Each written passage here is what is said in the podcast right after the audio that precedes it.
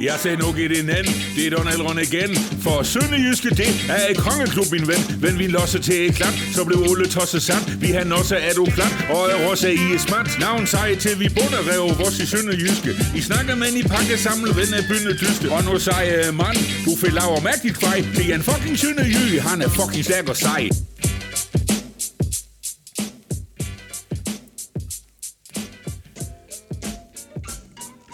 Velkommen til denne specialudgave af Vi taler om Sønderjyske, Jyske Vestkystens podcast om første divisionsklubben Sønderjyske. Det er en special udgave, fordi du, Jonas Brønd, sportsredaktør, har øh, lavet en top 40-liste over de bedste spillere i HFK og Sønderjyskes øh, historie nogensinde. Det må umiddelbart have været øh, lidt af en opgave, du har kastet dig ud i der. Ja, vi ligger her. Øh, vi har, vi har de fire aviser liggende foran os. Og det er dem, vi skal tale om i dag. Øh, de fire lister, de fire top 10'er, der sammen, sammen giver en top 40 over, øh, over de bedste i Sønderjyske nogensinde. De bedste og største. Øh, og, og det, øh, ja, det er en, en, en, rimelig, en rimelig stor opgave at, øh, at lave sådan en, øh, sådan en, en omgang.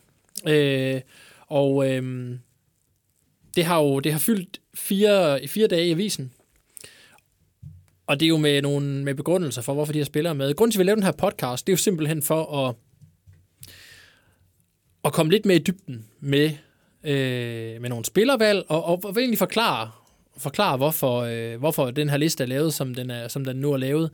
Øh, og øh, det er jo sådan en, en ting her, som man, øh, som man både kan være enig og også meget uenig i, og der er garanteret nogen, som, øh, som synes, øh, at jeg øh, har ramt helt skævt med nogle af de her spillervalg.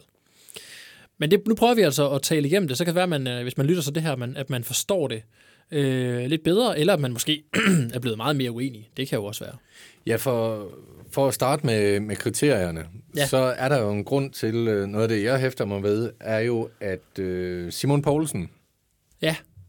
ligger nede som nummer 36.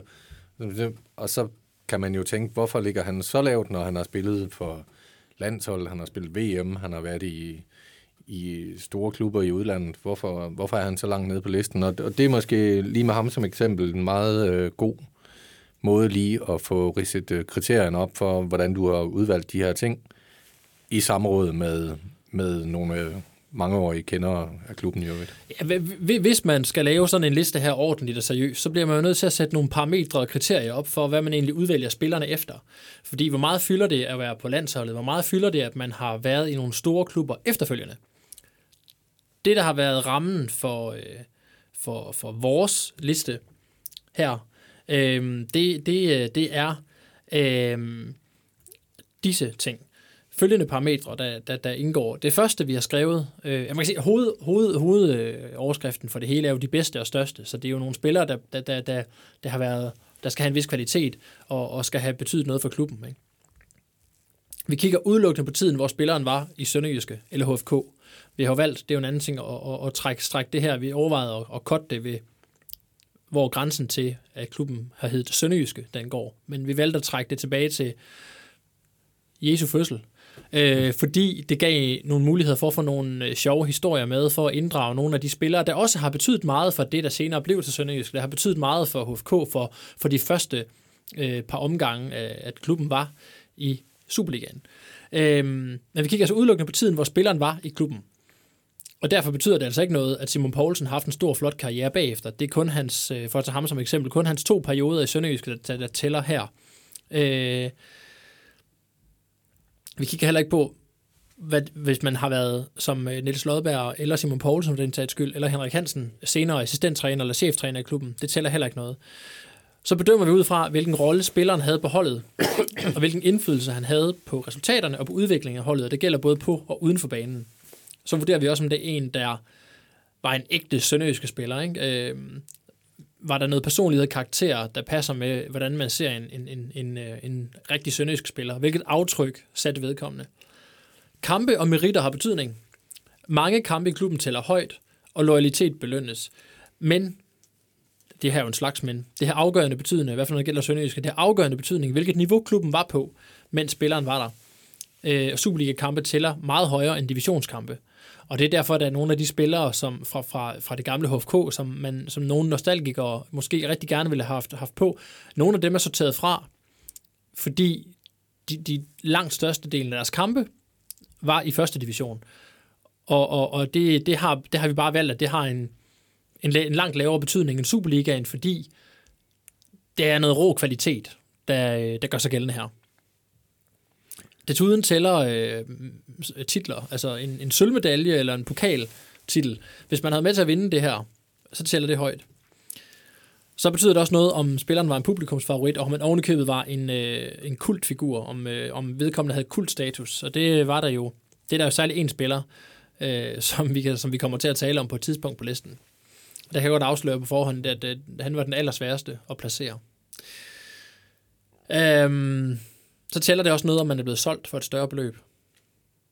Fordi så har man jo haft en... Øh, man kan sige, hvis man er blevet solgt for et stort beløb, så, så har, har spilleren jo i kortere eller længere tid været en markant spiller i klubben, ellers så bliver man ikke solgt dyrt. Det er, øh, det er vilkårene og rammen og kriterierne og parametrene, vi har valgt efter. Hvis vi skal starte med at sætte nogle ord på nogle af dem, der ikke kom med. Der er jo nogen, der er blevet, der er blevet sorteret fra. Øh, nogle af dem, vi ikke fandt plads til, det var, men som var inde i overvejelserne, det var en som øh, Rasmus Hansen, for eksempel, der har spillet, tror jeg, 131 kampe øh, i, i, i Sønderjyske, øh, og, og har været en, en pålidelig spiller igennem, igennem en årrække i, i klubben. Han, øh, han kom for eksempel ikke med. Øh, så var der, vi skrev ud på Facebook og spurgte øh, klubbens fans, er der nogen, øh, hvem skal bare på sådan en liste her, og hvem kunne være lidt overset, som, som alligevel burde være med. Øh, nogen skrev øh, Henrik Ibsen, målmand.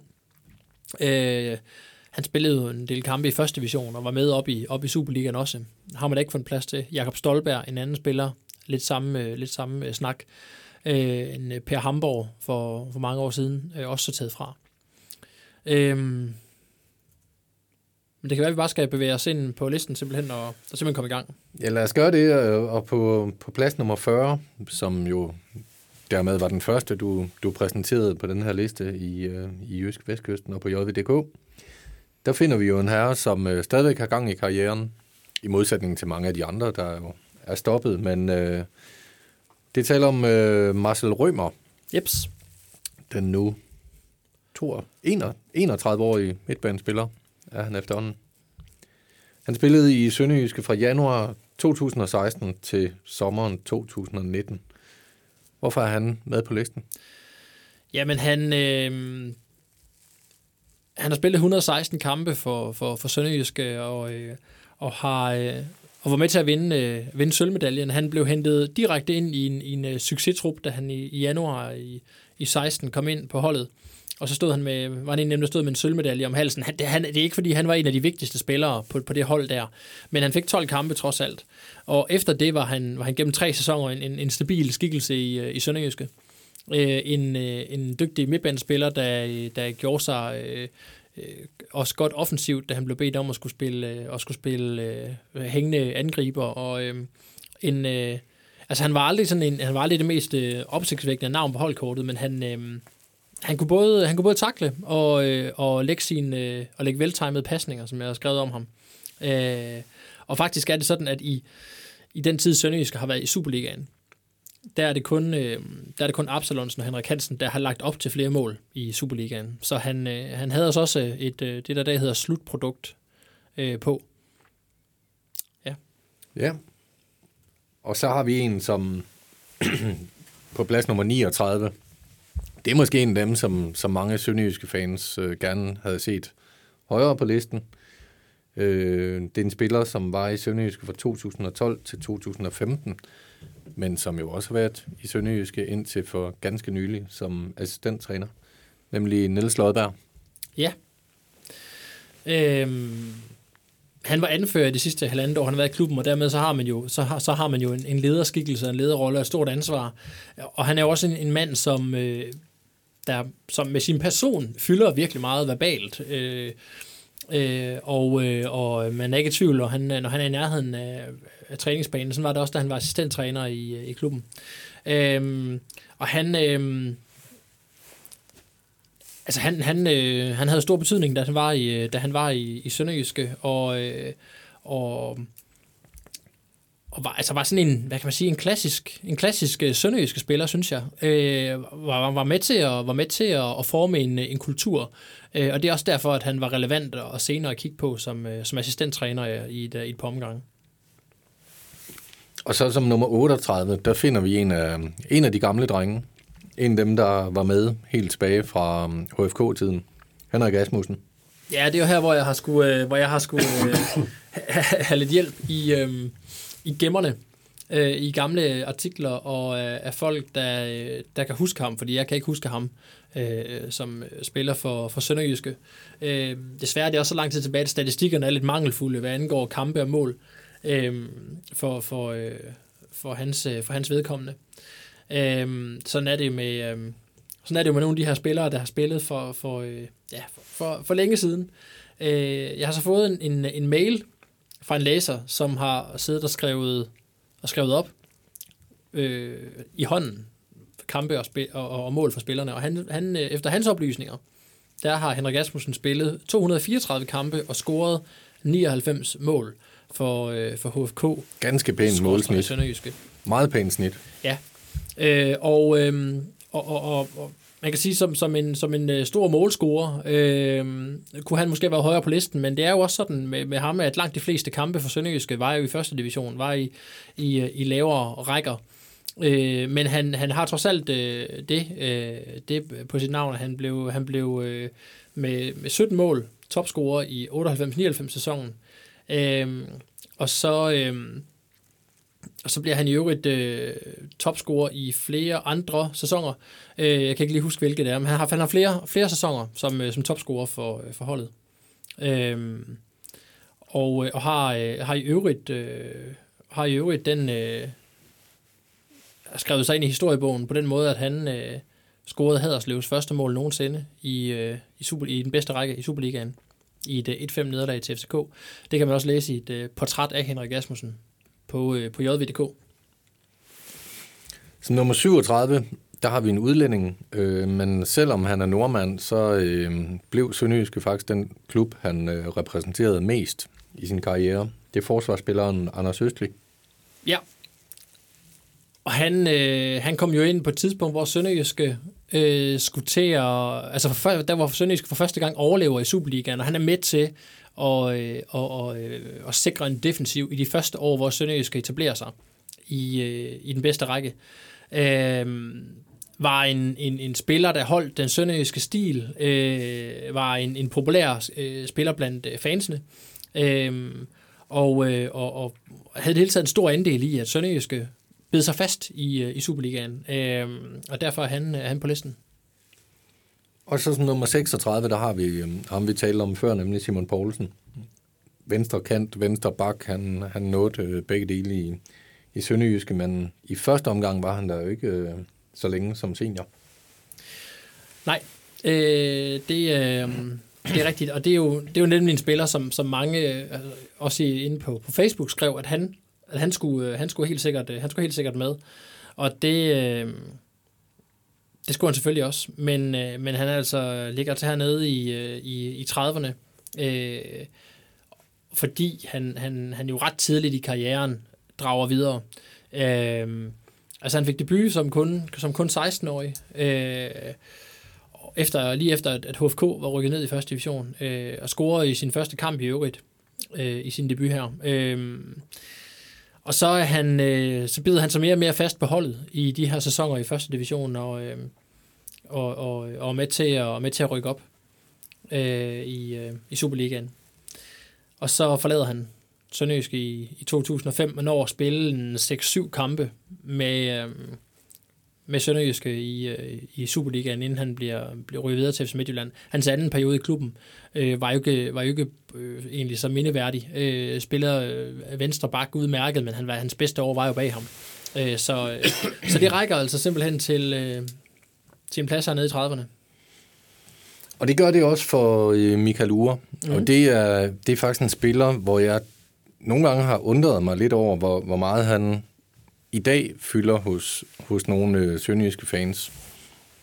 Ja. I og med, at, at han nåede godt nok at, at spille øh, 96 kampe, er han registreret for som sønderjyske spiller, men, men jeg synes jo aldrig, at han var sådan for alvor over en lang periode noget, noget stort navn i Sønderjysk. Men han kom så til Brøndby, blev solgt til Brøndby og, og har jo fået en stor karriere, og det har nok også været med til at, at puste hans navn op øh, blandt sønderjyske fansene også. Men 96 kampe, 14 mål som angriber, det er jo ikke... Øh, der er jo en grund til, at han ikke er oppe i, op i top 10 eller 20 for den sags skyld. Ja, og han, øh, altså, de her kampe, der er jo også, det, det, helt langt de fleste af de her kampe, der, der har han jo heller ikke scoret mål. Han skulle bruge et langt tilløb, før han slog igennem. Han var omkring skive i et par omgange, øh, og, og, øh, og, har jo, at det er jo først, øh, da han, da han bliver en, en 22 år, øh, at, han, øh, at det rigtig, at det rigtig øh, slår an.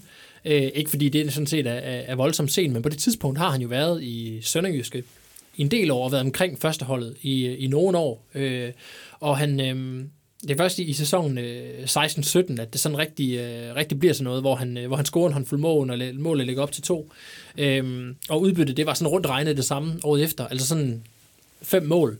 Øh, og det er jo ikke fordi, det er, at det er voldsomt imponerende. Øh, han scorer så et par mål også i Europa League-kvalifikationen, der også tæller, der også tæller lidt. Øh, men det er jo først efter, han skifter til Brøndby, at karrieren for alvor tager fart. Og der, var, der tror jeg, der var mange, der tænkte, altså er han god nok til Brøndby? Klarer han den? Øh, og, og det... Øh, det, ja, det gjorde han jo så, og i dag er han jo han råd videre til, øh, til USA og spiller der. Han gjorde det jo glimrende i Brøndby, øh, og Sønderjyske nåede jo også at, at få nogle, få nogle penge ud af ham, og det, det hjælper også til, at man ligger på sådan en liste her. Men, men det kunne altså række til, til 35, når der ikke var flere af hans bedste år, der, der lå i Sønderjyske. Altså nummer 34, der har vi endnu en HFK'er, som blev øh, et af de første virkelig seriøse salg i øh, år 2000. Blev ja, han, det, det første rigtige det, salg. Det, det første, ja. I år 2000 blev han solgt for, hvad, 3,5 millioner kroner til, til OB. Mads Bro Hansen. Ja. Ham husker jeg som spiller, og jeg husker ham nok mest for OB, faktisk, men jeg husker ham som en som dygtig boldspiller, kreativ spiller også.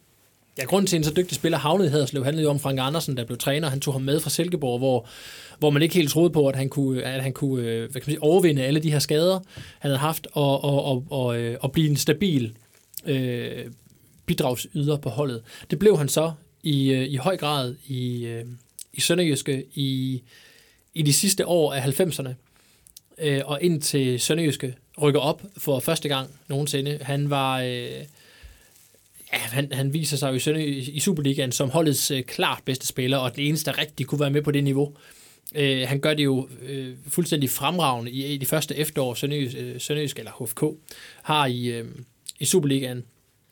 Og scorer otte mål på efter, i efteråret, og bliver jo klar topscorer, øh, men, men kun på efteråret, for så bliver han jo solgt til, til øh, OB netop. Øh, og det er jo øh, ret vildt, når han købet altså gør sig som midtbanespiller, at han, øh, at han på den måde øh, brager igennem for, øh, for HFK. Øh, og det var altså så, øh, så godt nok til at, til at blive sendt videre i systemet til en af de, en af de større klubber.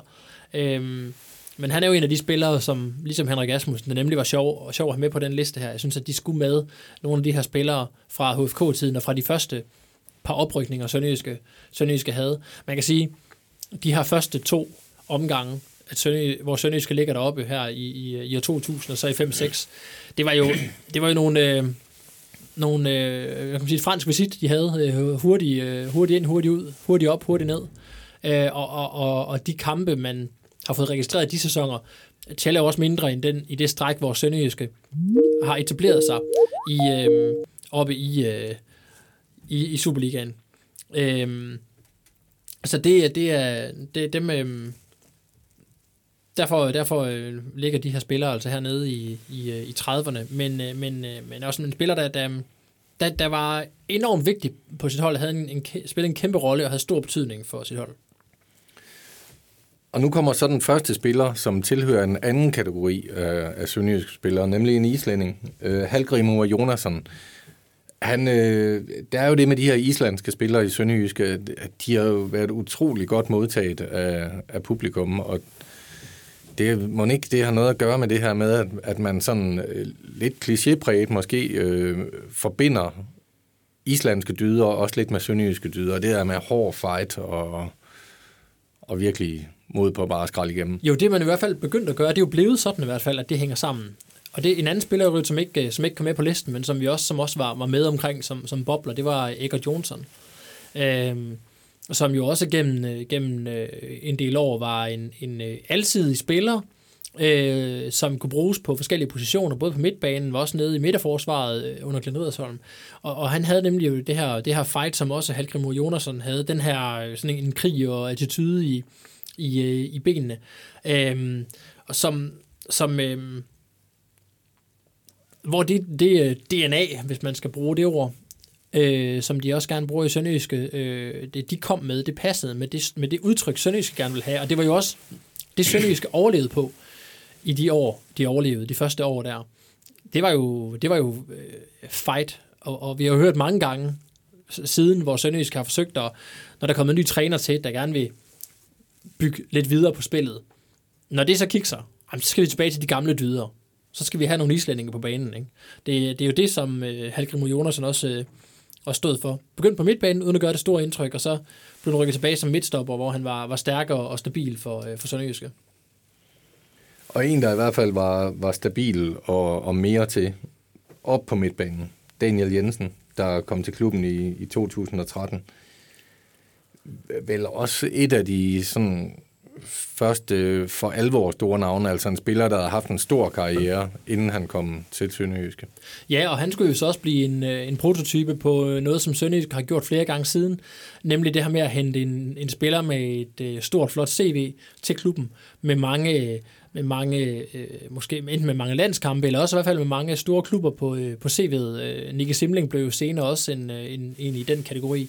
Øh, men der var, der var Daniel Jensen, altså... Øh, vel nok det, det ja, i hvert fald et af de flotteste eksempler, man kan, man kan hive op. Øh, fordi, altså, var, var han færdig? Han var 34 år, han var klubløs. Havde han mere i benene? Havde han mere i kroppen? Havde han mere i hovedet? Var han fodboldtræt? Han var, han var ikke nogen, han var ingen af delene. Han var, øh, han var bestemt ikke færdig. Han var sulten og dedikeret i Sønderjyske, og gik ind og var et, en rutineret kraft, der kunne give noget videre til holdkammeraterne. Han kunne i den grad også bidrage på banen øhm, med, øh, med, øhm, med, med sin erfaring. Øh, lukket huller, støvsud bolde, fordelt dem, øh, havde både, øh, havde både noget, noget defensivt og noget offensivt i sig, øh, hvor han kunne ligge og, at være en, en styrmand bag til, og samtidig sørge for, at der blev øh, lagt nogle øh, sukkerbolde til, øh, til nogle spillere foran. En, en, en, en virkelig, virkelig godt køb af, af Sønderjyske her, som, øh, som, som var med til at, at Sønderjyske var, øh, på det her tidspunkt var at Sønderjyske jo etableret i, i Superligaen, og at måske tog et skridt mod, i de år han var der, mod, mod, øh, mod lidt en anden, lidt en anden hylde. Øh, Sønderjysk får nogle flotte placeringer her i de her øh, år midt i, midt i tierne, og han forlader jo Sønderjyske i sommeren lige før, at, at klubben øh, vinder sølv. Og øh, den sidste i den første gruppe af, af spillerne her fra 40 til 31, det er så endnu en islænding, Ejulfur Hedinson, der var der fra 2011 til 2013, men på de år nåede at sætte et ret markant indtryk i Haderslev. Ja, jeg ved, at, at øh, det, var, øh, det var en spiller som, øh, som Glenn Ridersholm, der, der jo dengang øh, Hedinson spillede i Sønderjyske, øh, havde som en slags øh, favoritspiller, og hentede ham jo også til FC Midtjylland. Øh, en øh, en øh, genbrudsstærk, øh, målfarlig kantspiller, øh, dynamisk spiller, som, som øh, da han kom til Sønderjyske, øh, var kendt for sine defensive dyder, men han fik i den grad øh, proppet nogle, lagt nogle ting på. Øh, og øh, desværre forlader han Sønderjyske med en skade og kom aldrig rigtig i gang i, i Midtjylland efterfølgende. Men, men en spiller, som, øh, som, øh, som var som, som øh, scorede, havde et rigtig pænt øh, målsnit i, i klubben med næsten et mål hver tredje kamp, og, øh, og øh, lagde også med en, en gang en bold ind i, øh, ind i panden på Tommy Beckmann. Det er jo de 10 første på, på listen. Ja. Øh, som jo i avisen, og så også på JVDK Sport, hvor man kan finde dem, øh, hænger sammen i, i, i den øh, gruppe af de, af de første 10. Der. Den, den næste gruppe, der, øh, der dukker så også øh, den første målmand op på listen, og øh, det er David Aarhusted, der ligger som øh, nummer 30. Øh, jeg kan forestille mig, at målmanden har også været anledning til, til, til svære øh, overvejelser, fordi det, det kan vel være svært at vurdere målmanden øh, også ud fra. Øh, man, man skal må, måske også kigge lidt på, hvad for en periode de har stået i klubben, hvor svære arbejdsbetingelser de har haft i, i den periode, de var der. Ja, det er, jo, det er jo svært at sammenligne positionerne, men særligt målmand er jo, er jo en kategori for sig. Øh, for hvor meget, hvor meget betyder det, at man har, øh, har stået med så, så mange clean sheets? Var det, fordi man havde et godt forsvar? Var det, fordi man selv kunne nogle ting? Øh, som du siger, var man i klubben på et tidspunkt, hvor, hvor det rigtig betød noget. Øh, og, og, og David Aarhusted, det er jo øh, efterhånden, øh, efterhånden ret mange år siden, at, øh, at, han, øh, at han var i Sønderjyske, øh, gik på pension øh, her i sommer, efter han blev hed hjem til et halvt år i, hos Midtjylland og, og vandt pokalen med dem. Øh, I Sønderjyske, der, der, der var det efter et, et, et 6-0 nederlag, at han fik, fik chancen i Superligaen. Henrik Ibsen havde været fast mand øh, i den sidste sæson i første division, og han begyndte også på mål i Superligaen. Øh, så, øh, så øh, var det således, sønderjysk øh, lå, lå sidst efter 15 runder, og så blev, øh, så blev Aarhusted øh, prøvet af, så fik han chancen på kassen. og egentlig var der lidt rotation mellem de målmænd, øh, men, men, øh, men da Sønderjyske så slår Midtjylland 4-2 øh, i, i runde 27, en ikonisk kamp, hvor Sønderjyske, som jeg også har skrevet om for et par år siden, hvor Sønderjyske for alvor lægger et fundament for at overleve i Superligaen for første gang. Sønderjyske, øh, som sagt runde 27, slår Midtjylland og taber ikke siden. Og det var der, hvor Aarhusted for alvor tog, tog fat i, øh, i den her øh, position. Øh, og øh, i, i, i hans øh, sidste sæson i klubben, der, øh, der er der kun tre hold, der lukker, der lukker færre mål end, end, end Sønderjyske i øh, sæson øh, 9-10, og det er jo også ret kort tid efter Sønderjyske er kommet op i Superligaen, og det er jo, indikerer jo også, at Sønderjyske var et, et defensivt hold i de første par sæsoner, men det kræver jo også, at man havde en god målmand, og det var David Aarhusted for, for Sønderjyske. Og det var også i den periode, klubben fik ry for at, at være et rigtig svært sted at skulle ind for de andre hold. Der var ikke nogen, heller ikke topklubberne, der var ikke nogen, der brød sig om at skulle til, til Haderslev og spille. Det, det begyndte sådan ligesom at, at komme i de år. Den næste på listen er også en målmand, Nathan Coe, og, og der har vi jo fat i en målmand, der fik øh, landsholdsdebut i den tid, han... Jeg ved ikke, om han fik debut øh, som sønderjyske spiller, men han fik i hvert fald landskampe som sønderjyske spiller for, øh, for Australien. Ja, jeg, jeg, jeg kan huske, at han måske har været inde omkring holdet en enkelt gang tidligere, men det er i hvert fald først her i, i Sønderjyske, at han... Øh, at han øh, øh, det tror jeg faktisk ikke, han har, fordi han er jo en historie, der...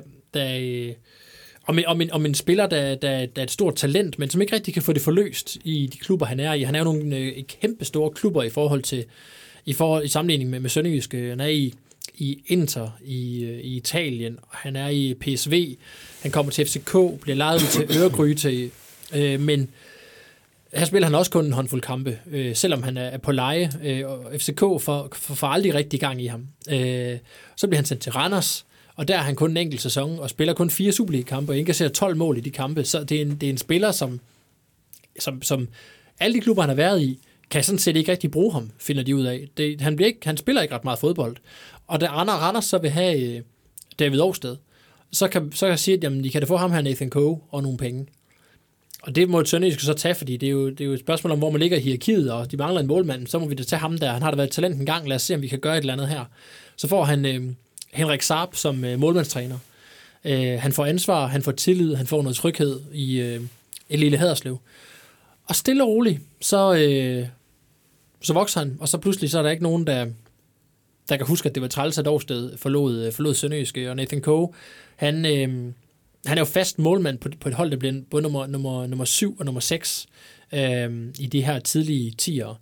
Øh, og, øh, og for os også, øh, for os også debut på, på, på Australiens, det australske landshold, øh, der han har været i Sønderjysk et halvt år. Så en, en, en, en solstråle historie om en målmand, der virkelig blomstrer op, efter han kommer til Haderslev, efter at han i, i en, en lang række store klubber ikke har, har kunne få, få, øh, fået tingene sat, øh, sat sammen, så, øh, så det er rigtig, så det er rigtig dur sådan noget. Og så er der en svensker. Hvis den første svensker på listen, hvis jeg lige øh, husker rigtigt, i hvert fald øh, som nummer 28, Simon Kron. og øhm, det, var, det var to korte perioder, han var i klubben. Øh, han var der fra januar 16 til januar 17, og så igen fra januar 18, og så kun et halvt år frem. Jeg tænker, du har, du har placeret ham forholdsvis højt på den første periode, han var der, som jo var hans, hans store periode i Sønderjyske, selvom den kun var et år. Ja, det er jo særligt, øh, det er jo særligt sølvet. Han, altså i den her sølvsæson, der, har, øh, der er der mange pladser på Sønderjyskes hold, der har en, en, en øh, hvor der er en, en fast spiller øh, allokeret på positionen men ikke på højre kanten. Der bruger Sønderjyske forskellige muligheder. Der bliver skiftet lidt rundt. Så spiller så øh, ganske så i nogle få gange Absalon så lidt derovre. Så er det Andreas Augusten. Så, så, er der, så, er der, så er der en anden, der lige er hævet op fra midtbanen op på den her højre kant. Men der er aldrig en løsning, der rigtig lige fungerer. Sønderjyske ligger jo flot her i vinterpausen. Henter en spiller, som, øh, som skal gå direkte ind i startopstillingen og gøre en forskel og være med til at få de her medaljer af en eller anden farve og form til Haderslev. Øh, og det, øh, det gør Simon Kron. Øh, fra, altså fra, øh, fra første kamp i foråret, der spiller han højre kant, og, og der er han den stabile og gode løsning. Kommer med x-faktor af en mand, der virkelig kan sætte en mand øh, øh, og udfordre og, og sætte en mand af, og det, dem spiller, de spiller er der jo ikke, er der, altså, øh, fodrer man jo ikke svin med i Haderslev. Det er jo nogle andre dyder, man kigger på. Så de her spillere, der er, der er offensivt kreative og selv kan noget øh, med bolden, dem er der jo ikke, øh, dem er der jo ikke hundredvis af. Øhm, så, så, øh, så med to mål og fem assist i foråret, der spiller han en vigtig rolle i at hente sølv til, til Haderslev. Det er altså først og fremmest øh, hans, øh, hans bidrag i den halvsæson, der, der giver ham en flot plads på, på listen. De næste spillere, det, der kan vi tale om to virkelige fanfavoritter. Den første var måske lidt langsom om sådan for alvor at, at bide sig øh, fast i truppen, men det skyldes jo, at han blev brugt på stort set alle positioner. Det er Bjørn Paulsen, som, ja, målmanden spillede han ikke, men ellers, jeg lige ved at tro, jeg har set ham spille næsten alle andre pladser. Men først da han fandt sig til rette som midterforsvarer, så blev han jo faktisk et rigtig stort navn, blev et godt salg og har siden haft og har stadig en rigtig fin karriere i ind- og udland. Ja, han er jo også et uh, stort navn, fordi han kom op gennem uh, ungdomsrækkerne, og det er jo sådan øh, med, ja, man er, man er jo tit lidt en prygelknappe øh, øh, med, altså, er man en fanfavorit, eller er man en prygelknappe? For det kan godt være nogle gange sådan, at de der spillere, man, man, der, der kommer op fra ungdomsrækkerne, de spiller, okay, nogen kan mene, de spiller bare fordi de er, de er unge, og de, de har ikke helt den samme de har ikke helt den samme x-faktor og helt den samme aura omkring sig, som hvis man har hentet en spiller ind, hvor der er store forventninger. Men omvendt kan det også, kan det også være en stor lokal stolthed. Og det, det, det var han i hvert fald øh, en eksponent for, Bjørn Paulsen, øh, som øh, blev kastet rundt på, på, de her, øh, på de her forskellige positioner, som du siger. Øh, og, og, og, og om det så var som forsvarsspiller, eller midtbanespiller, eller angrebsspiller, han, han blev kastet ind, så, så, han jo, så er det jo blevet til en hel del kampe gennem, øh, gennem de år, han var i Sønderjyske. Der er kun fem spillere, der har spillet flere kampe end ham, mens klubben har heddet øh, Sønderjyske. Øhm, hans målsnit er sådan set ret flot, når man tager i betragtning, hvor mange forskellige roller, han skulle have på holdet, hvor mange forskellige opgaver han fik, og det første og fremmest var forsvarsspiller, han, hvor han spillede, han scorede 18 mål i 161 kampe. Øh, så skiftede han til FB, som, som øh, betalte sådan en 4-5 millioner for ham. Så også et, øh, også et, et, et, et fint salg. Og nu kommer så den største. Ikke på den måde, at han ligger nummer et, men vi kan jo ligesom forstå på, på mange reaktioner, at, at det her, det er, det er en helt, der er mange, der synes, at han er den helt store spiller i, øh, i primært HFK's historie. Jo. Og det er øh, Lars Mini Hansen. Ja, og som jeg lige nævnte helt tidligt, øh, så var han den allersværeste at placere på den her liste. Øh, fordi for nogen er han nemlig nummer et. For nogen vil han skulle være øverst på sådan en liste her, uden nogen tvivl. Øh, han er øh, altså, kamprekordholder med 391 kampe. Det er jo vanvittigt mange kampe. Man skal også huske, at, at i de år der i, i slut 80'erne op gennem 90'erne spillede Ja, måske lige knap så mange kampe som i dag. Øh, øh knap så mange pokalkampe osv. Så, videre. øh, så han, han øh, har masser af kampe og har masser af mål. Mindst 150 mål er det, han i hvert fald selv gætter på. Øh, det de, igen, de statistikker, de er noget mangelfulde, når det gælder, når det gælder fodbold i 80'erne og 90'erne. Hvis vi skal være lidt frække, så kan vi også sige, at det er nok sjældent, at angriber de, de gætter for lavt når de Det husker. har, det har du nok ret i. Det har du nok ret i. Så et sted mellem 100 og 150. et sted mellem 100 og 200, skal vi sige det. Ja, det er sagt med et glimt i øjet. Han ja, lavede i hvert er fald sikkert, rigtig Det er mange. sikkert rigtigt nok, at, øh, at han har scoret omkring 150. Øh, selvudnævnt kongen af Sønderjylland. Øh, jeg talte med ham, han siger, at det er mest ham selv, der holder det i live nu. Men, øh, men siger da, hvis han møder nogen, der ikke kender ham, at øh, de kunne altid lige google kongen af Sønderjylland, og så finde ud af, hvem han var. Han betød en hel masse. Og han var jo en, også et billede på fodbold, som det var engang. Han fortæller selv i det, øh, i det portræt, jeg laver af ham, hvordan han, øh, han ikke ville bytte de her, øh, de her år, han havde for at have spillet fodbold i dag. Hvis han var fyldt 15 år senere, så havde han øh, formentlig i en eller anden grad været en del af det her Superliga-hold. Øhm, og, og, og, og han ville ikke have byttet for 10 år i Superligaen, hvis han, så fremt han kunne have, han kunne have spillet og, og, og været god nok til, til det. Øhm, så, så han er, og han fortæller meget om det her sammenhold, der var i det gamle gule klubhus øh, i, i klubben, og en, et sammenhold, som, som øh, i hvert fald mange mener ikke er der i samme grad i dag. Og det, det begræder han også. Og det er jo en del af det her med, at Sønderjysk er, er rykket videre som klub og har udviklet sig som klub, og så mister man også nogle ting. Øh, når, han, når, han, øh, når nogen mener, at han skulle ligge nummer et, så handler det jo også om, at han er jo kultfigur nummer et i klubben. En kæmpe kultstatus øh, er der om, om, omkring ham. Når jeg har placeret ham hernede, så handler det også om, at langt de fleste kampe, han har spillet, det har jo været i øh, sekundære rækker. Og hvis han var født 15 år senere, så er det heller ikke sikkert, at han havde spillet helt så mange kampe her, i hvert fald ikke på øverste niveau, fordi han, altså rent kvalitetsmæssigt, han skifter jo væk for at prøve at spille, øh, prøve, prøve, prøve at spille Superliga. Det er jo ikke, fordi han brænder banen af i kast. Jeg tror, han scorer et, et, et par mål øh, i løbet af, af den tid, han har der. Øhm, og ellers spiller han hele sin, øh, sin karriere i HFK, og det var heller ikke, fordi han scorede øh, en, en hel masse mål for, for Sønderjysk i, øh, eller for HFK i, i Superligaen. Han scorede tre mål og holdt rykket ned.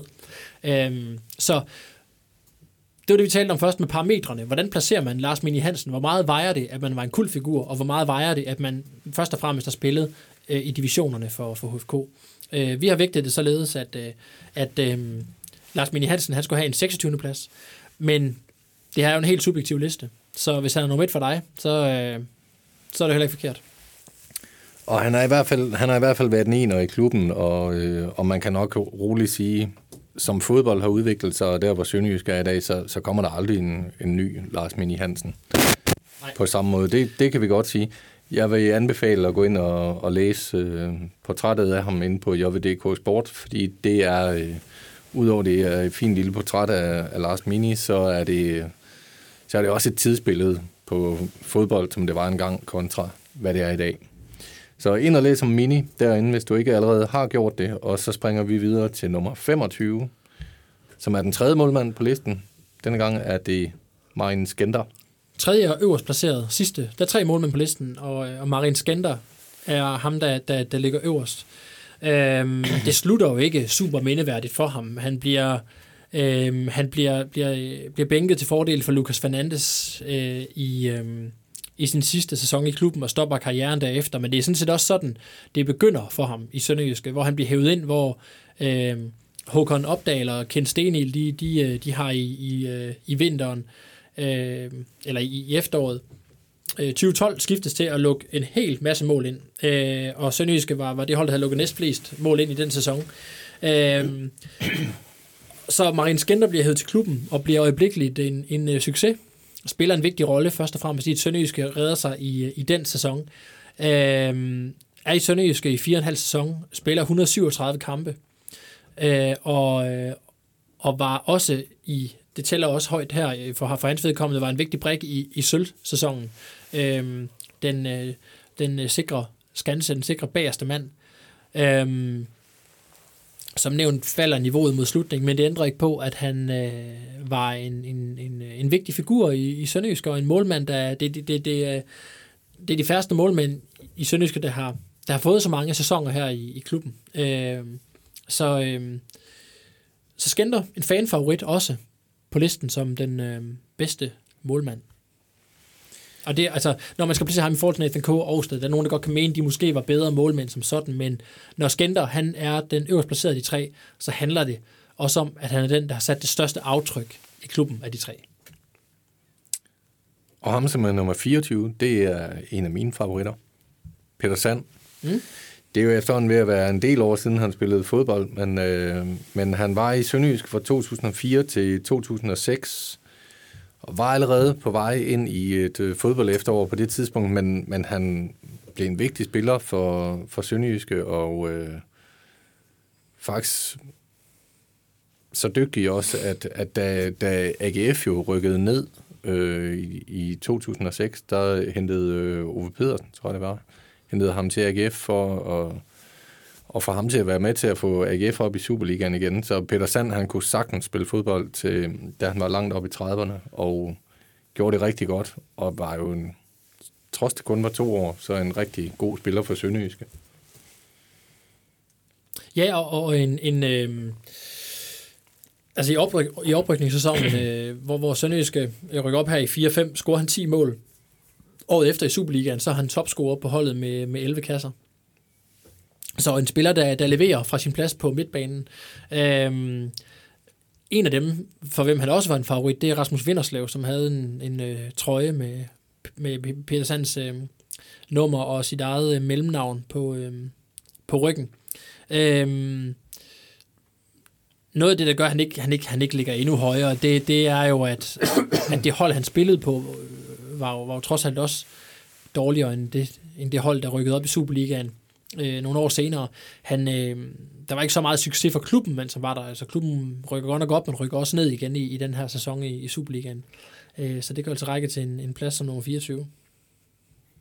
Og endnu en midtbanespiller, men lidt mere nutidig. Og det er ikke så længe siden, vi, vi så ham i sidste gang i, i Sønderjyske. Adam Aguirre. Ja, men det er ikke på hans korte blip i Superligaen, i, eller i Sønderjyskes, øh, på Sønderjysk Superliga hold i anden omgang. Øh, det var en, øh, en, det var en mærkelig, øh, et mærkeligt visit. Det var, det var efter et af de her kaos-transfervinduer, Sønderjyske havde, øh, at øh, Adam Aguirre blev hentet ind, øh, efter transfervinduet var lukket, fordi man havde brug for noget til midtbanen, og han var i hvert fald ikke, ikke løsningen her. Han kom aldrig rigtig i form. Men dengang han var i Sønderjyske første gang, var han en gigantisk øh, motor i de her tre sæsoner, han har i klubben. Øh, spiller 31 kampe i tølsæsonen, store aktier i den sensation, det var, at Sønderjyske to medaljerne øh, på andenpladsen.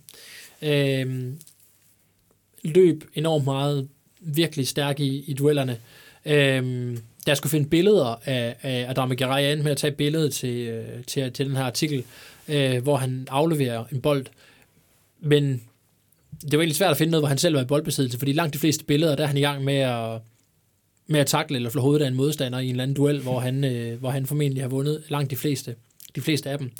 Øh, så en, en rigtig sønderjyske fighter. Skal vi ikke bare kalde ham det? Jo. Og en, der ikke bliver husket som en rigtig sønderjyske fighter. Det er den næste på listen. ja, det tror jeg. Han ligger nummer 22, selvom han kun var der i en sæson, og man må sige, at det er vel primært på, også på den første øh, halv sæson, at, at han, der bringer ham så højt op på listen. Det er selvfølgelig Haji Wright, den amerikanske angriber, der kom og bragede ind i Superligaen i, øh, i 2020, efteråret 2020. Det kom bag på mange fodboldspillere, blandt andet Erik Svirchenko, som, øh, som tabte en duel mod øh, Haji Wright, da han lavede sit første mål. Det var, på, på, det var i Haderslev. Hardy Wright, fantastisk spiller. Øh, afskeden blev grim, men man kan jo sige, at, øh, at hans første Det, alene på det første halvår, der var han jo med til at, at skrabe så mange point ind til Sønderjysk, at de jo aldrig rigtig kom i nedrykningsfare senere på sæsonen. Ja, og der, ham kommer vi jo til at, at holde lidt op af en anden øh, spiller, som i den grad betød noget for, at Sønderjysk skal overleve senere. Og det er jo altid, hvis mål og point sidst på sæsonen, kommer altid til, til at se, til at se mere afgørende ud for et hold, der, der, der klarer sig, og som overlever i en række. øhm, havde Haji Wright ikke været i klubben, at, var, var, var Sønderjyske formentlig havnet i, øh, i fedtefadet i øh, foråret. Men, men øh, man har altså ja, en, en, en brølende entré på scenen, da han, øh, da han afviser Erik Svirchenko. Og øh, viser, at det talent, øh, han, han havde, også da han var i Schalke inden, det, øh, det skulle udfoldes nu, og det blev det altså i Sønderjyske. Det der, han begyndte at, at åbne for pakken. Det var jo, det var Sønderjyske, der forløste Haji Wright, øh, og, og øhm, øh, øh, kommer videre jo til øh, Antalyaspor, hvor han, øh, hvor han scorer øh, masser af mål, og, og var også med i USA til, til VM. Så en, en, en spiller, som, som jo hvad kan man, i forhold til den afsked, han får, bliver væk fra en træningslejr, og, og, og, og, og altså, han, han har jo ikke efterladt noget godt i klubben i forhold til kultur, og han har ikke været han har ikke en klassisk sønderjyske spiller, han er ikke, altså, han var det ikke ret længe, han, han, øh, han vandt ikke noget med klubben, men han var bare så god. Hvis du måler på ren kvalitet og rå kvalitet af spillere, øh, mens han er i, i, i klubben også, øh, så er han absolut en af de bedste angriber i klubbens historie. Hvis du skulle lave et All-Star-hold baseret på rå styrke af dem, der har været i, i, i klubben, så er det svært at komme udenom øh, Haji Wright. Øh, Øhm, han øh, bliver jo desuden det største salg i Sønderjyskes historie, og det tæller selvfølgelig også højt på den her liste, indbragte en, øh, en pæn sum øh, til, øh, til klubben. Så, så selvfølgelig skal der være plads til en spiller som Haji Wright, og også sådan relativt højt op på listen. Selvom nogen garanteret er uenige i den her. Og hvis du kigger, hvis du tager en, en klassisk nostalgisk sønderjyske fan, så er der sikkert mange, der vil korse sig over, at Haji Wright han er højere end Lars Mini Hansen for eksempel. Det vil der helt sikkert være. Øh, men det sjove i talende stund er også, at hvis vi kan spole tiden fem år frem fra lige nu, hvor er Haji Wright så? Altså, Haji Wright er kun 24 år gammel nu, mm. og han har spillet VM med USA. Han, han har nogle forudsætninger for at, at nå rigtig langt med fodbold. Hvis, og det er jo det, man, man aldrig helt ved med typer som ham, kan han, øh, kan han tøjle sit ego så forholdsvis meget, at, at han kan fokusere på karrieren og, og ikke nødvendigvis tro, at, at han kan gøre, hvad der passer ham, hvis han kommer til store klubber. Ja, det der fungerer i Antalyaspor er givetvis, at han har succes. Og hvis du har succes i en tyrkisk klub, så er du en held, og heltene i tyrkiske klubber, de bliver, de bliver, båret, de bliver båret frem. Det er noget andet, hvis du falder i unåde. Øh, så er det ikke så sjovt længere at være, at være fodboldspiller i en øh, tyrkisk klub. Men, men han er helten dernede, og så bliver man båret frem. VM, hvornår bliver han skudt af til, hvad ved jeg, Premier League. Øh, han, er, han er en spiller, som, øh, som har, har scoret i en øh, 8. i, i VM. Han, øh, han er han er nier på et tidspunkt i fodbolden, hvor nier jo i international fodbold, som må godt at have noget størrelse, altså den er den falske nier, og de små vævre spillere øh, er, ved at, er, jo ved at, er jo blevet udfaset, øh, til dels i hvert fald, til fordel for store angribere, øh, som øh, i hvert fald stærke angribere, som har noget dynamik, som har noget fart, som har noget styrke. Og det har øh, Haji Wright. Så kan man sige, at han har måske ikke øh, han har ikke den bedste teknik, han har ikke den bedste første berøring i, øh, i Europa, men, men, øh, men øh, indtil videre, der har han jo sådan set, der har han sådan set klaret sig temmelig godt øh, uden, og der var jo nogen, der mente, at han var egentlig ikke, jeg har set nogen skrive, at han var egentlig ikke så god, som, som øh, folk, øh, som nogen synes, han var i Sønderjysk og det ene og det andet. Det tror jeg bare, de er uenige i, i Antalyaspor og på USA's landshold. Og hvem har så mest ret? Hvilke klub er størst, og, og hvilken scene er størst? Så, så, øh, så har de right. øh, kan bare nemlig godt have mere i, have mere i, i vente øh, i, i endnu større liga, tror jeg, tror jeg også. Jeg tror også på ham. Det bliver spændende at følge. Den øh, sidste i den her omgang som nummer 21, og, og derefter så tror jeg lige, vi tager en øh, kort pause, øh, hvor vi får en kop kaffe. Det er som om, at jeg har den 10 kilo mørtel nede i, i halsen. Ja, jeg skal så sige, at vi skal nok pause podcasten, så du ikke skal lytte til pausen derude. Ja, du behøver ikke at lytte til, at vi drikker kaffe. Men, øh, men vi, vi mangler lige en enkelt i, i den her ombæring, og det er faktisk også en tidligere angriber. Han var angriber, inden han kom til Sønderjyske. Så i Sønderjyske bliver han omskolet fra kantspiller til vensterbak. Og han har vundet sølv med Sønderjyske, og han har rykket ned med Sønderjyske. Og han er der stadig, og han er anfører, og han hedder Magdal Hente. Mm-hmm. Ja, ja. Um... Det, det, må, det er en af de helt store figurer i den nyere sønderjyske tid. Altså, han, han fylder meget i historien. Ja, det gør han, og han fylder jo også meget i øh, kulturen, øh, både på sølleholdet, og det, han, det er noget, der han kom ind med, da han kom tilbage. Det var jo for, der vil øh, Glenn Riddersholm jo have en lederskikkelse, og en, der kunne gå forrest øh, på et hold, hvor han synes, der måske manglede lidt lyd og lidt lederskab, og det fik han så med, med Magdal Hente. Og nu har vi lige talt om Haji Wright, som blev forløst. Det var jo sådan set også Magdal Hente, han blev egentlig også forløst i Sønderjyske, efter han blev omskolet til bak, hvor han stadig kan bruge de offensive kræfter, han har haft som venstre kan tidligere, men kan kombinere det med, noget, med, nogle, defensive, øh, med nogle defensive ting. Øhm, og han, øh, nu kan det også være, at han ender med under Thomas Nørgaard og, og prøve også at rykke op med, med Sønderjyske. Hvem ved? Øh, det kræver et godt forår, men, men, øh, men han, øh, han bliver i hvert fald en vigtig, kommer til at spille en vigtig rolle på holdet. Nu bliver det så ind som, som, øh, som midterforsvar. Nu skal han, øh, øh, han er jo blevet brugt af en anelse under Henrik Hansen, men nu skal han omskoles for alvor og også spille midterforsvar i en firebarkæde. Så, så, så nu får han endnu en ny rolle. Øhm, han har jo mistet sin, sin fart og sit antrit, og, og det drøn, han kunne lave ind i, i feltet, særligt i sin første periode i klubben. Og det er jo også derfor, det er relevant at, at prøve at omskole ham og bruge hans erfaring øh, og hans øh, defensive kræfter på en anden måde. Men øh, selvfølgelig skulle Magdal hente med på, på, en, øh, på en fremtrædende plads på, på, på listen her. Nu hak til klat og giv et lækker show. Ja, nu har vi så holdt den pause, vi snakkede om. Så hurtigt kan det gå. Det var en hurtig kop kaffe. Kan du huske Janus Strakman? Husk ham. Ja. Du er jo selv fra, du er jo selv fra Horsens. Ja, men det er, altså, Horsens det er, mere, Ejden. det er mere derfra, at øh, jeg husker ham, Ja. end det er Sønderjyske. Jeg husker ham mest fra Sønderjyske.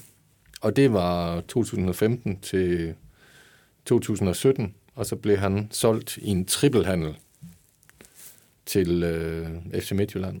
Han røg sammen med Magdal Hente og Simon Kron. Rigtig husket? Ja. Det tror jeg, det er. Ja. Nå, men... Og det er øvrigt, øh, øvrigt, som jeg har skrevet i, jeg også har skrevet i, i forbindelse med det her, en handel, som, som sætter en stor fed streg under hierarkiet. Altså for det første, hvorfor det nok er en dum idé at sælge tre spillere på en gang i samme handel, fordi det, det er ikke dig, der får glæde af mængderabatten, hvis du sælger dem. Og, og, og det viser noget om, hvor Sønderjyske var på det tidspunkt, og hvor en, en, en klub, der ligger i, øhm, typisk i bunden eller midten af rækken, er i forhold til de største. Ikke? Fordi 5,5 millioner for, for, øh, for tre spillere, der lige har, der lige har vundet sølv, ikke? Øh, næsten. Øh, Magdal Hente, Simon Kron og, og Janus Strakman, tre rigtig vigtige spillere, tre rigtig gode Superliga-spillere. Det var godt nok, det var, det var noget af en mængde rabat, de fik der, FC Midtjylland. Ja, den må have gjort ondt øh, på sønderjyske fansene. Et halvt år efter sølvmedaljerne Ja, præcis. mister man lige tre øh, af de allerbedste. Ja, for, for ikke så frygtelig mange penge, vel. Man skal huske på, at det var, det, altså Bjørn Paulsen blev solgt noget inden det her, for en 4-5 millioner, for eksempel. Ja. Så det var en hård en, men øh, ja, han er på som nummer 20, mm. Janus Strakman. Næsten Med- udelukkende på grund, af, på grund af det, han gjorde i sølvsæsonen, hvor han var en af de allermest værdifulde spillere øh, på, på midtbanen. Erobringsstærk øh, spiller. Tidligere, for en del år siden, har vi her i Jysk Vestkysten beskrevet ham som den mest værdifulde spiller i, i uh, sølvsæsonen. Og så synes jeg, at, at øh, der også med Janus Strakman er, er noget, der går igen ved, ved mange af dem her på listen. Altså Janus Strakman, helt op som nummer 20, han var der kun halvandet år.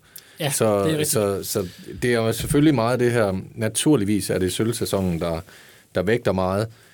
Men der er også det i det, at når øh, mange af dem på listen, der er jo ikke ret mange, der... øh, Nogle af dem, der har været der længst, er jo sådan 3-4 år, så er der undtagelser selvfølgelig med nogen, der har været der rigtig længe, men, men det er jo også, siger jo også noget som, om Sønderjyske som klub, at det er jo ikke... Hvis, hvis du bliver rigtig god i en forholdsvis ung alder i Sønderjyske, jamen så bliver du der jo ikke. Så kommer du andre steder hen.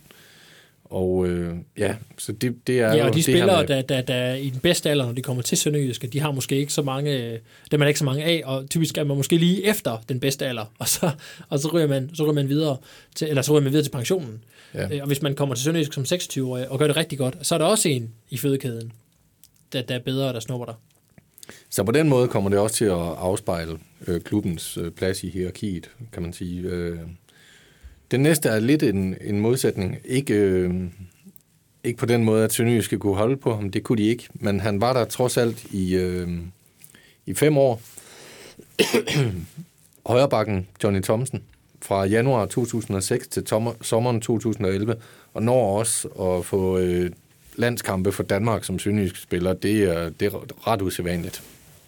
Ja, og en, en, en spiller, der bare bliver ved og ved og ved og ved. Øhm, han øh, spiller stort set øh, hele tiden, øh, hvor han er der ikke, øh, ikke en spiller, der bliver, der bliver skadet. Øh, øh, en, øh, en nøglespiller for Sønderjyske i sæsonen, sæsoner, han er der. Øh, relativt øh, målfarlig også. Øh, og øh, og der, man skal heller bare ikke undervurdere det her med, at man kan regne med en spiller. Altså, hvis øh, du ligesom er, altså Johnny Thompson, i, de her, i fem år, der var højre bak bare låst. Johnny Thompson, har, ham har vi. Han er god. Han spiller hver eneste gang. Han er aldrig skadet. Godt, så er der kun 10 positioner, vi skal bekymre os om. Hvis du kan gøre det på flere positioner, det der med at have en spiller, du ved, han spiller der bare, det giver, det giver jo noget relationelt på holdet. Det snakker man jo hele tiden om, med det er relationer. Det er også det, Thomas Nørgaard er i gang med at bygge op nu. Okay, hvem skal spille hvor? Øh, skal Magdal Hente spille her? Godt, han skal vide, at han har Adli Bakkersen på sin venstre side. Så skal de lære hinanden at kende, og de skal vide, den ene skal vide, hvor den anden er, når de vågner midt om natten. Øh, og, og det samme gælder jo her for, for, for Johnny Thompsons vedkommende, for John, for Johnny Thompsons vedkommende i, i Sønderjyske på det her tidspunkt. Øh, at han, at han, øh, han er bare, øh, han er bare øh, øh, altid på den højre bak. Og han er altid klar på den højre bak. Øh, og øh, og øh, det, giver, det, giver bare en, det giver bare en styrke til holdet, at man, øh, at man er sådan en position øh, låst. Øh, og øh, får jo også øh, kampe som, øh, på landsholdet, som øh, Sønderjysk spiller, hvilket jo også, øh, også tæller. Først mm. udtaget til Ligalandsholdet, og så bagefter til det rigtige landshold. Og de eneste landskampe, Thomsen har spillet, øh, det, det var i tiden som Sønderjysk, og det betyder, det viser jo også noget om, at han, han, øh, han var rigtig god i Sønderjyske. Og selvom han også øh, gjorde det godt for øh, andre øh, klubber senere, så, øh, så var det så var han også så var det var han en spiller han en vigtig rolle i i Sønderjyske. Og nu rammer vi så en ny øh, kategori. Øh, vi nu har vi talt meget om det her med, at de her øh, ja. sølvvindere, de er selvfølgelig på listen, mange af dem. Som nummer 18, der får vi nu også en øh, pokalmester fra 2020, som jo står tilbage som... Ja, det, er jo, det er jo svært at, at opveje. Sølv er jo en fantastisk bedrift over en hel sæson. Det er fuldstændig vanvittigt, Man kan sige, at det, det, det er den bedste sølv. sæson, Sønderjyske nogensinde har spillet. Det er 2016. Det er det helt bestemt. Men, ikke Men de vandt mindre, jo ikke. Så, nej, de vandt ikke, og, og det, fodbold handler jo i sidste ende også om at vinde trofæer. Og det vandt Sønderjyske i 2020. Det kan lige nu være lidt svært at, at forestille sig, øh, hvornår det nogensinde, om det nogensinde kommer til at ske igen, men, uh, men selvfølgelig vil... Det kan være, det bliver den her sæson. Det, man ved det ikke. Så skal de bare lige slå øh, Silkeborg nu, så er der ikke langt igen. Men øh, ja, pokalmester. Mm. Dem, ja, dem kommer er, vi til at støde ja, på Ja, for det er jo af. bare det med det der pokalhalløj der, som du siger, at der var man, de, der var man bare den bedste. Der var ingen, der var bedre. Man fik den skide pokal. Det var jer, det handlede om. Så slog man OB. Altså, hvem kan huske, at OB blev, blev nummer to? Ja, det kan man, hvis man er sønderjysk fan, fordi man kan huske, hvem det var, man vandt over.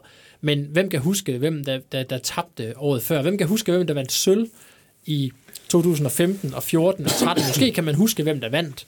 Men, men hvem blev nummer to og nummer tre? Bum, bum, bum. Den sølvmedalje var jo enormt vigtig for Sønderjysk. Det var en kæmpe bedrift. Pokalmesteren er, er jo bare i historiebøgerne mere markant.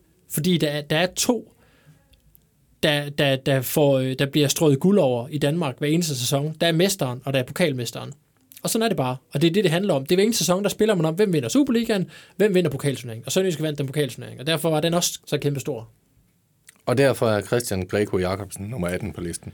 Ja, det er i hvert fald... Har de, de tabt finalen, så uanset hvor god han har været i, i de 115 kampe, han har spillet for klubben, så havde han jo nok ikke ligget nummer 18, hvis ikke de havde vundet finalen. Nej, det havde han ikke. Så havde han haft en, øh, en, øh, en mindre prominent placering på, på listen. Øh, men jeg synes, han var rigtig vigtig at få med. Øh, han var vigtig for mig at få med, øh, synes jeg. Det er en, han er en atypisk sønderjysk spiller. Han er ikke en klassisk øh, fighter. Han, han, øh, han havde jo nogle, nogle ting, som... Altså var, var jo ikke øh, sådan en spiller, der levede af en øh, stram struktur på banen. Øh, det her, det er min rolle. Han var bedst, når han svævede lidt rundt i det fri, og når han så fik lov til det, så leverede han også mål og assists. Var bedst øh, under, under Glenn Riddersholm, øh, synes jeg, hvor han kunne få lov til at sådan roame lidt rundt. Øh, har jo et, et, et ret højt øh, målsnit. Han har scoret 27 mål i 115 kampe, øh, på trods af, at han jo ikke har spillet som angriber. Øh, og han, øh, der var også særlig en anekdote, øh, som Glenn Riddersholm har fortalt mig, øh, om, om, om, om pausen i pokalfinalen i 2020, hvor Greco jo egentlig ikke var en spiller, der var specielt øh, højt råbende, eller og ikke en klassisk leder, men, men at han i pausen der tager ordet og siger, vi smadrer dem fuldstændig, vi skal bare blive ved. Øh, og, og hvor, hvor, hvor Glenn fortalte mig, han blev sådan øh, lidt øh, helt øh, kigget på Lodberg. Okay, hvad fanden sker der lige her? Øh, nu står han og, og råber der midt i det hele. Han ville bare vinde det der trofæ. øh, og, og det var han jo også kraftigt medvirkende til, at øh, Sønderjyske gjorde var en vigtig, vigtig spiller på, øh, på holdet i den sæson. Og en, der også var en vigtig spiller i, i Sønderjyske i de år, han var der, det var øh, Nikolaj Madsen, midtbanespiller. og her er vi fat i endnu en sølvvinder fra 2016. Ja, og vel nok hans, den, den vel nok øh, bedste sæson, han har spillet i sin karriere, var vel nok sølvsæsonen øh, fra central midtbane, scorer ni mål øh, for Sønderjyske, og, og, og, og nu vi snakker sølv kontra øh, pokal, der kommer nemlig en mand på listen her, som særligt i kraft af, af to mål i en pokalfinale ligger højt på listen. Nikolaj Madsen scorer to mål mod Brøndby i den afgørende kamp i sølvsæsonen, hvor Sønderjyske skal slå Brøndby for at, for at, for i hvert fald, i hvert fald det sig, skulle i hvert fald have et point. Øhm, man kommer bagud, kommer tilbage og vinder 2-1. Det er Nikolaj Madsen, der scorer, der scorer målene, og, og i, øh, han scorer også tidligere i foråret to mål i en, i en kamp mod FC Midtjylland i en 3-2 sejr. Midtjylland de blev nummer, øh, nummer, øh, på nummer 3 i sæsonen her efter Sønderjyske. Øh, så nogle vigtige, vigtige mål og en vigtig rolle, han øh, spiller på, øh, på holdet i øh, sølvsæsonen, og i øvrigt øh, en midtbanespiller, spiller, der har spiller mange kampe, 133 for Sønderjyske, score 17 mål. Og også det her med, at, at de her sølvvindere, altså øhm, det, det var jo en sæson, hvor, hvor næsten et helt hold bare overpræsterer. Altså hvis man, hvis man kigger på mange af de spillere, som var i Sønderjyske i den sæson, og der er Nikolaj Madsen jo en af dem, hvis du tager rundt i, i Danmark og siger Nikolaj Madsen, så er det jo altså ikke, øh, med al respekt, det er jo ikke en spiller, der bliver husket øh, for noget særligt i, i dansk fodbold. Men i Sønderjyske, der var han jo virkelig noget særligt, sammen med alle de holdkammerater, der var der i den sæson, fordi at de her sølvmedaljer var så ubegribelige. Altså det er jo, man, man kan jo snakke om hold, der kan vinde et overraskende mesterskab, men at Sønderjyske de vandt de her sølvmedaljer i, i 2016, det er jo fuldstændig uhørt. Ja, det, det, det var jo et spørgsmål om, at man over en sæson fik det til at ske, som man gerne ønsker, at der skal ske, at ja, at, at, at 2 plus 2 bliver 5, at, at, at, at summen af de enheder, man har, de, den, øh, den overstiger din, øh, sådan, værdierne hver for sig. Øh, og, og det var det, der, der, der jo der skete for Sønderjysk. Der havde jo havde en samling af, af, af dygtige fodboldspillere, men, men øh, netop spillere, som, når man kigger på dem, spiller for spiller, øh, ikke var en klar sølvmedalje. Og nu kommer vi til nummer 16, og det, og det vil jeg, øh, og det er fuldstændig for egen regning, der vil jeg sige, det er den mest spektakulære præstation øh, i, i, i Sønderjyske. Øh, han ligger nummer 16 på listen, på trods af, at han kun var der et halvt år og kun spillede 15 kampe. Ruben Okochi, manden, der reddede Sønderjyske fra nedrykning i 2014. Ja, hvis man ganske hurtigt skal, skal, skal sige det. Altså, Sønderjyske vinder, vinder fire af de sidste seks kampe i, i den sæson.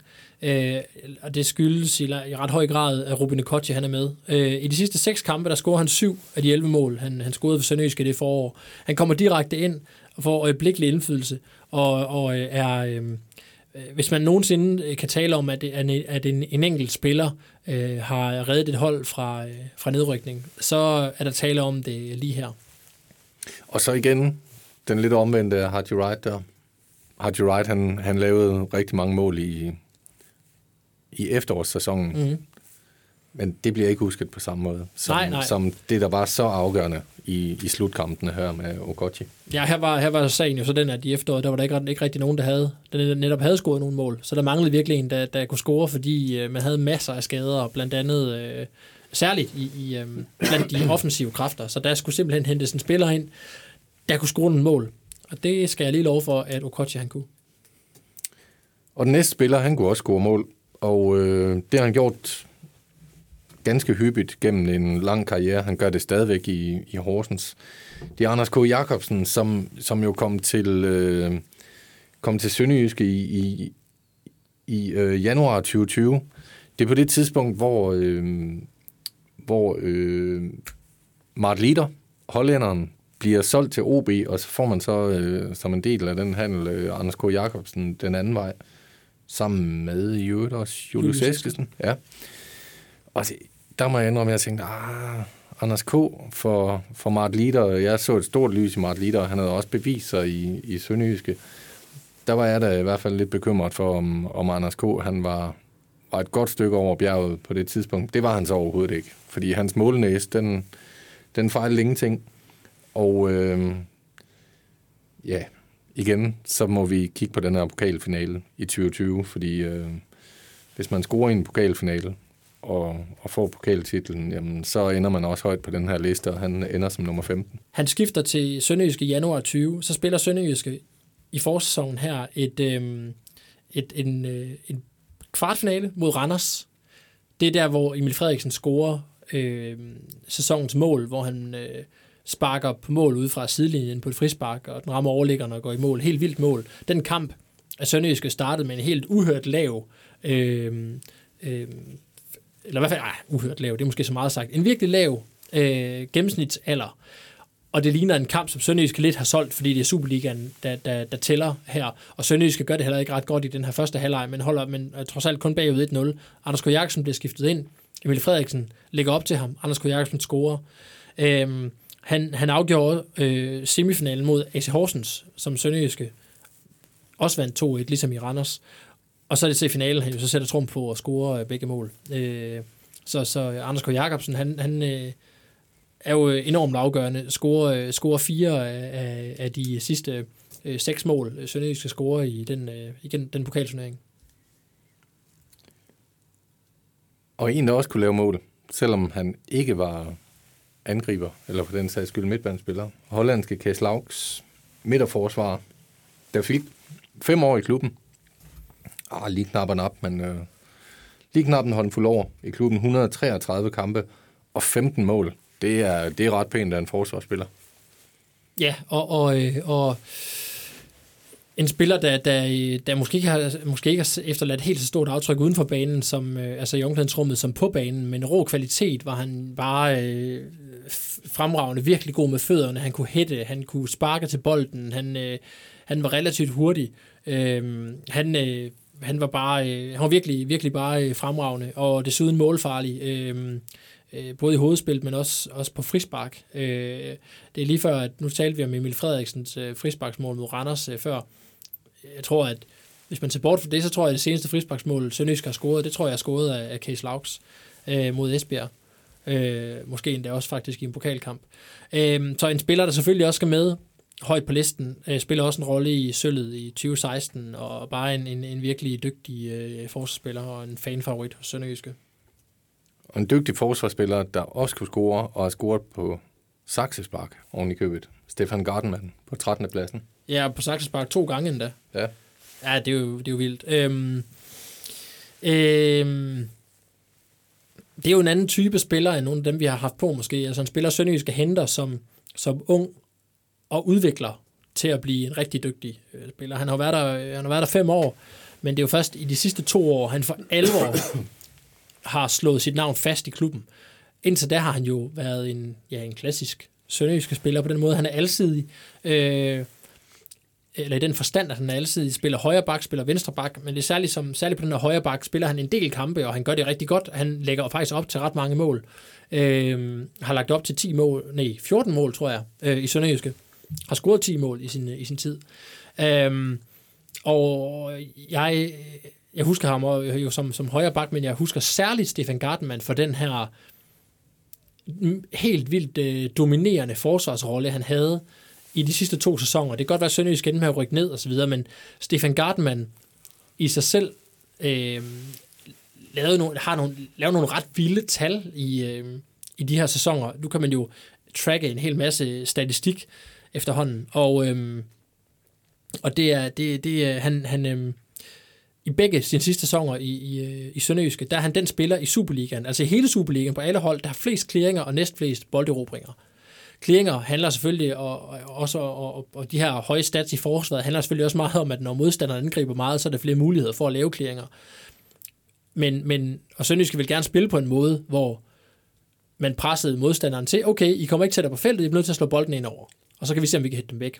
Det kunne Gardman godt. Men bolderobringer er jo også en, er jo en anden Øh, også en anden ting, der skal, man, der skal man kunne mere end bare hoppe op og hætte til bolden. Ikke? Øh, der, skal man, øh, der skal man kunne time sine ting og sine indgreb, og man skal undgå at lave frisparker for dumme kort.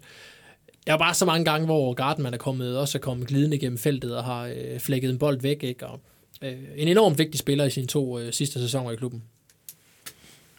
Og så en spiller, som hører til i den her kategori af, af folk på gennemtræk i Sønderjyske, øh, på vej mod, mod større klubber måske. Olafur Skolason, der øh, kun fik øh, halvandet år i klubben, men, men ikke desto mindre bare anførbind og, og var noget af en lederskikkelse. Ja, og det er meget mere kan jeg egentlig ikke sige om ham, men det du har sagt er, at Du har jo opremset de, de, de ting. Altså en leder øh, i, i Sønderjyske øh, og, og bliver, bliver solgt til udlandet, og det tæller, det tæller selvfølgelig også. Når at gøre et stort indtryk på, øh, på kun halvandet år.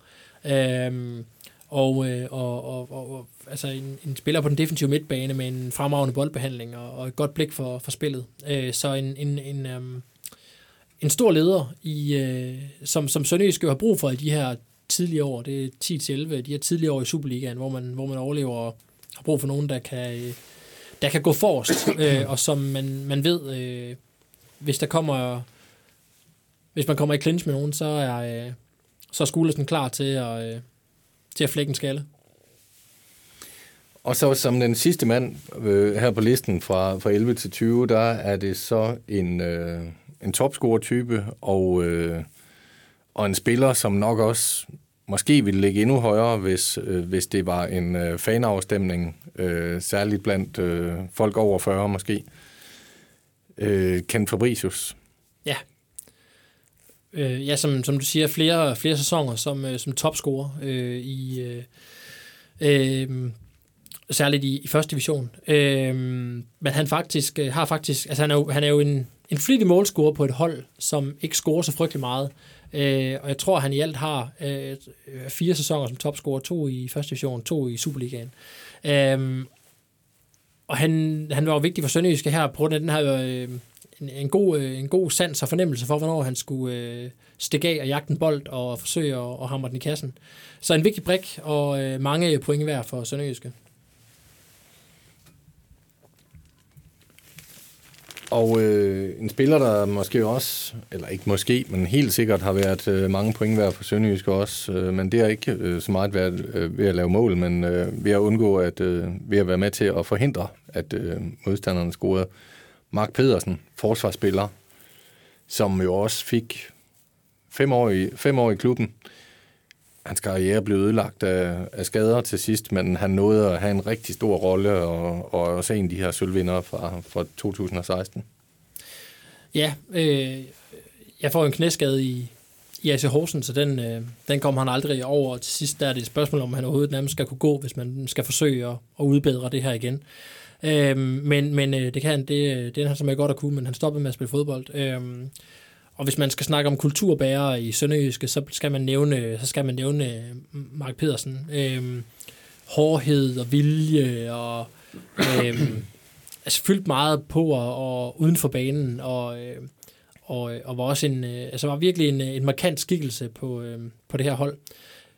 Øhm, hans første sæson, det er sølvsæsonen, hvor han, hvor han øh, jo faktisk spiller som øh, højre bakke, lægger op til hele syv mål i den sæson, så han, han er vigtig, og han, i den sæson er han også en, en spiller, hvor man ved, at, at øh, okay, så har vi styr, som vi snakker om med Johnny Thompson, så har vi styr på den position i hvert fald, fordi der, der, spiller, øh, der spiller Mark Pedersen.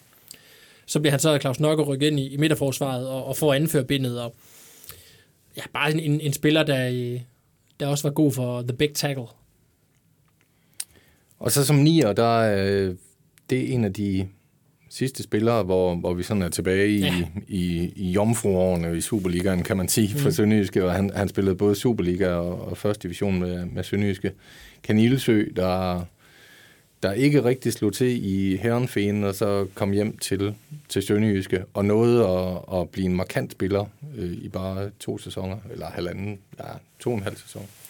Ja, øh, lidt, lidt groft sagt kan man vel sige, han, han, han, var, han var vel den eneste, der sådan kunne noget kreativt på egen hånd på det her hold, og, og altså, alt går gennem ham i den tid her. Enorm betydning for holdet, øh, som, øh, som, kreativ, øh, som kreativ tier, ikke? og skulle fodre Ken Fabricius, vi havde, vi snakkede om lige før. Øh, i, i øh, 8-9-sæsonen, altså den første sæson, efter Sønderjyske rykkede op igen, skulle han 9 mål og lave 5 assists. Altså Sønderjyske topscorer i, i det år. Enormt vigtigt for, at Sønderjyske overlever for første gang nogensinde i, i Superligaen. Øhm, bliver også i øvrigt i efteråret øh, 8 øhm, øh, udtaget til, som, som 19. mand til landsholdet. Han får ikke nogen kampe på landsholdet, øh, men han bliver udtaget i, forbindelse med, udtaget i forbindelse med en venskabskamp mod Wales. De vil lige se ham an. øh, og øh, han, er, han er en spiller, der sådan den, den første rigtig øh, kreative øh, X-Factor-spiller, Sønderjyske har. Og på 8. pladsen, der, der finder vi en, en angriber, som synes jeg er et af de her pragteksempler på, hvad, hvad, hvad Sønderjyske som klub har kunnet, når, øh, når den var bedst. Altså finde en eller anden spiller på, på en lav hylde, og så gøre ham til en succes på, på den højeste hylde herhjemme. Det er Quincy Antipas, angriberen, der, der nåede at score 18 mål i 65 kampe i en periode på to år i Sønderjyske, inden han så blev solgt til, til Brøndby. Ja, her skal man jo takke øh, Ole Nielsen, der kommer til, øh, til Sønderjyske og øh, har, har hentet Antipas til Blokhus øh, inden da. Og øh, Ole Nielsen henter ham så ned til, til Sønderjyske, fordi han tænker, at der må være noget her, som, øh, som vi kan bruge til noget. Og det var der også. Det var, som jeg skrev i, i, i et portræt om ham, at det perfekte match simpelthen, fordi Sønderjysk har brug for en mand, der har et hurtigt antrit, antrit som er lynhurtigt. Øh, Sønderjyske var defensivt hold. Modstanderen havde bolden mest. Når Sønderjyske fik bolden, så skulle den op til antipas. Og så vidste man aldrig, hvad der skete. Lynhurtigt antrit, og så afsted mod mål. Han var ikke nogen stor målscorer. Øh, han, han, scorer, han har sådan set et pænt nok snit øh, på knap hver fjerde kamp. Øhm, øh, det, det er sådan set det, det er vel egentlig okay for et hold, der ikke, der ikke scorer så frygtelig mange mål, men hvis han havde haft en lidt bedre teknik, en bedre afslutterfod, så, så var det jo blevet til meget mere. Øhm, men han, han var så enormt vigtig for holdet, fordi han kunne lette det her tryk, når, øh, når modstanderen var altså havde virkelig lagde et, et tryk på, øh, på Sønderjyske op til ham, og så, øh, og så afsted. Så skete der et eller andet. Øh, desuden rigtig vigtigt som presspiller, fordi Sønderjyske jo også ofte lå og var, var trykket helt ned af modstanderen. Øh, og der havde Antipas bare, altså det, det her, de her kvikke fødder her, jager rundt øh, mellem modstanderne, ikke giver, giver dem ikke ro på, på bolden. Altså han var både defensiven og offensiven enormt, øh, enormt vigtig, øh, vigtig spiller. En, der også blev en vigtig spiller, øh, var øh, Tommy Beckman, som jo, man kan sige, han hører til i den her kategori af spillere, som, som kom hjem fra udlandet, og så fik et, øh, et stærkt efterår hos Sønderjyske. Det lidt specielle ved Tommy Beckmann var, at han, han var jo kun omkring 30 år, da, da han kom øh, tilbage øh, fra Bundesligaen til, til Sønderjyske. Øh, så fik han... Han, han var jo ikke en træningsnarkoman i, i Sønderjyske, men det handlede nok ikke om manglende vilje. Det, det, det handlede mere om, at hans bentøj var slidt. Men det, øh, der, der viste Sønderjyske jo plads til at vise ham de hensyn. Han fik noget særbehandling, øh, Øh, og så kvitterede han. Han var, ikke, han, han var ikke nødvendigvis med til alle træninger. Han kunne godt få fri fra en træning, hvis, øh, hvis benene var trætte. Men han, han betalte også virkelig positivt tilbage på, på banen, og, og sikkert også uden for banen, som, som den øh, erfarne spiller, han var i de år, han var der. Og fik også en sølvmedalje om halsen som, som højdepunkt. Ja, man er jo god i dag til at skåne spillere og kigge på deres øh, stats og med alverdens fysioterapeuter til at, til at, at, måle på spillerne og snakke med dem og give dem, give dem den her særbehandling. Altså på det her tidspunkt er Sønderjysk jo ikke et sted, der er tilbage i 2011, er jo Sønderjysk jo ikke et sted, hvor, hvor, man, øh, hvor man har en, en kæmpe sundhedssektor øh, tilknyttet holdet. Så, så det, øh, det, øh, det var klogt at give særbehandling, men der var nok alligevel ikke mange, der havde troet, at han skulle ende med at være der i seks år, da han blev hentet tilbage som, som snart 30-årig, og, og med, med, som du siger, med, med et bentøj, der er lidt slidt. Øhm, men det var, det var en, det var en genistreg, øh, og, øhm, og han, øhm, han øh, var en snu rev, der, øh, der var svært at håndtere for modstanderne, og øh, scorer, scorer ofte, og er en vigtig, øh, en vigtig spiller i, i sølvsæsonen, Øh, og var, og var han var den angriber, Sønderjysk havde brug for i de der år, hvor man skulle etablere sig i, i Superligaen. Nummer 6 på listen er, er også, det, det er simpelthen en af de største succeshistorier i, øh, i Sønderjyskes historie, øh, i historien, synes jeg. Alexander Bar, mm. der, der bliver hentet i, i HB Køge, og man, man betaler, det, det er ikke en af de her spillere, man lige finder gratis et sted, man, man betaler for ham, man ser også et potentiale i ham, og Alexander bare må være en af de spillere, hvor, hvor større klubber end Sønderjyske i den danske liga øh, må have ærget så godt og grundigt over, hvorfor var det ikke os, der, der lukkede ham til. Altså, øh, i dag ved vi jo slet ikke, hvor det ender for Alexander Bar. Altså et skifte til, til Prag, og så nu er han i Benfica, og, hvor han spiller fast, der er en stor spiller, altså inden omkring det danske landshold. Det, øh, og han er, øh, han er stadigvæk kun øh, 25 år. Så øh, det bliver spændende at følge ham i, i de kommende år, og det var rigtig spændende at følge ham øh, i Sønderjyske, som han blev pokalmester med, inden han forlod klubben. Ja, der var jo også klubber, der var ude efter ham. AGF ville gerne, var jo i hvert fald, jeg kan huske, Glenn fortalte Glenn Redersholm, at han var interesseret i ham, han var i IGF, men det lykkedes ikke at, at, at få ham til klubben. Øhm, men det, det, det, det kunne Sønderjyske så godt se ideen i, og det var i Sønderjyske, han lærte at blive professionel. Det var der, han, han lærte, at han ikke skulle, øh, han ikke skulle øh, spise så meget slik, og han, han, han lærte at leve sundt og leve som professionel, og, øh, og tog jo også en masse kilo på i muskler i Sønderjyske, og blev den her øh, dynamiske, kraftfulde, fysisk stærke spiller, der virkelig lever jo i kraft af sin øh, gennembrudsstyrke. Og lærte jo også at forsvare sig. De første kampe, hvor han blev spillet vingbak, kan jeg huske, der fik han sgu ikke en ret stor og høj karakter i, øh, i, øh, i avisen. Men lærte det i Sønderjysk, og blev jo en kæmpe profil i Sønderjyske, inden han så blev solgt. Øhm, og, og også, også vigtig for, for pokaltitlen her i 2020 med, med en assist i, øh, i finalen og, øh, og også i, i semifinalen, så vidt jeg lige husker. Og så et, et, øh, et stort salg, altså det, det næststørste i dag efter Haji Wright, det var det største på det tidspunkt, hvor han, hvor han blev solgt. Og øh, succesen fortsætter simpelthen på, på femtepladsen. Øh, en af mine personlige favoritter i, i den lysblå trøje gennem tiden, Lasse Vibe, der har jo... Det, det var jo en virkelig late bloomer øh, inden for fodbold. Altså, der gik jo lang tid, før han rendte og spillede anden division op i AGF. Det var dengang, øh, det var dengang øh, klubber kunne have, kunne have deres anden hold i anden division. Øh, sådan husker jeg ham første gang, Lasse Vibe i hvert fald, og, og så, så tog han øh, siden skridt for skridt og fik en rigtig, rigtig flot karriere.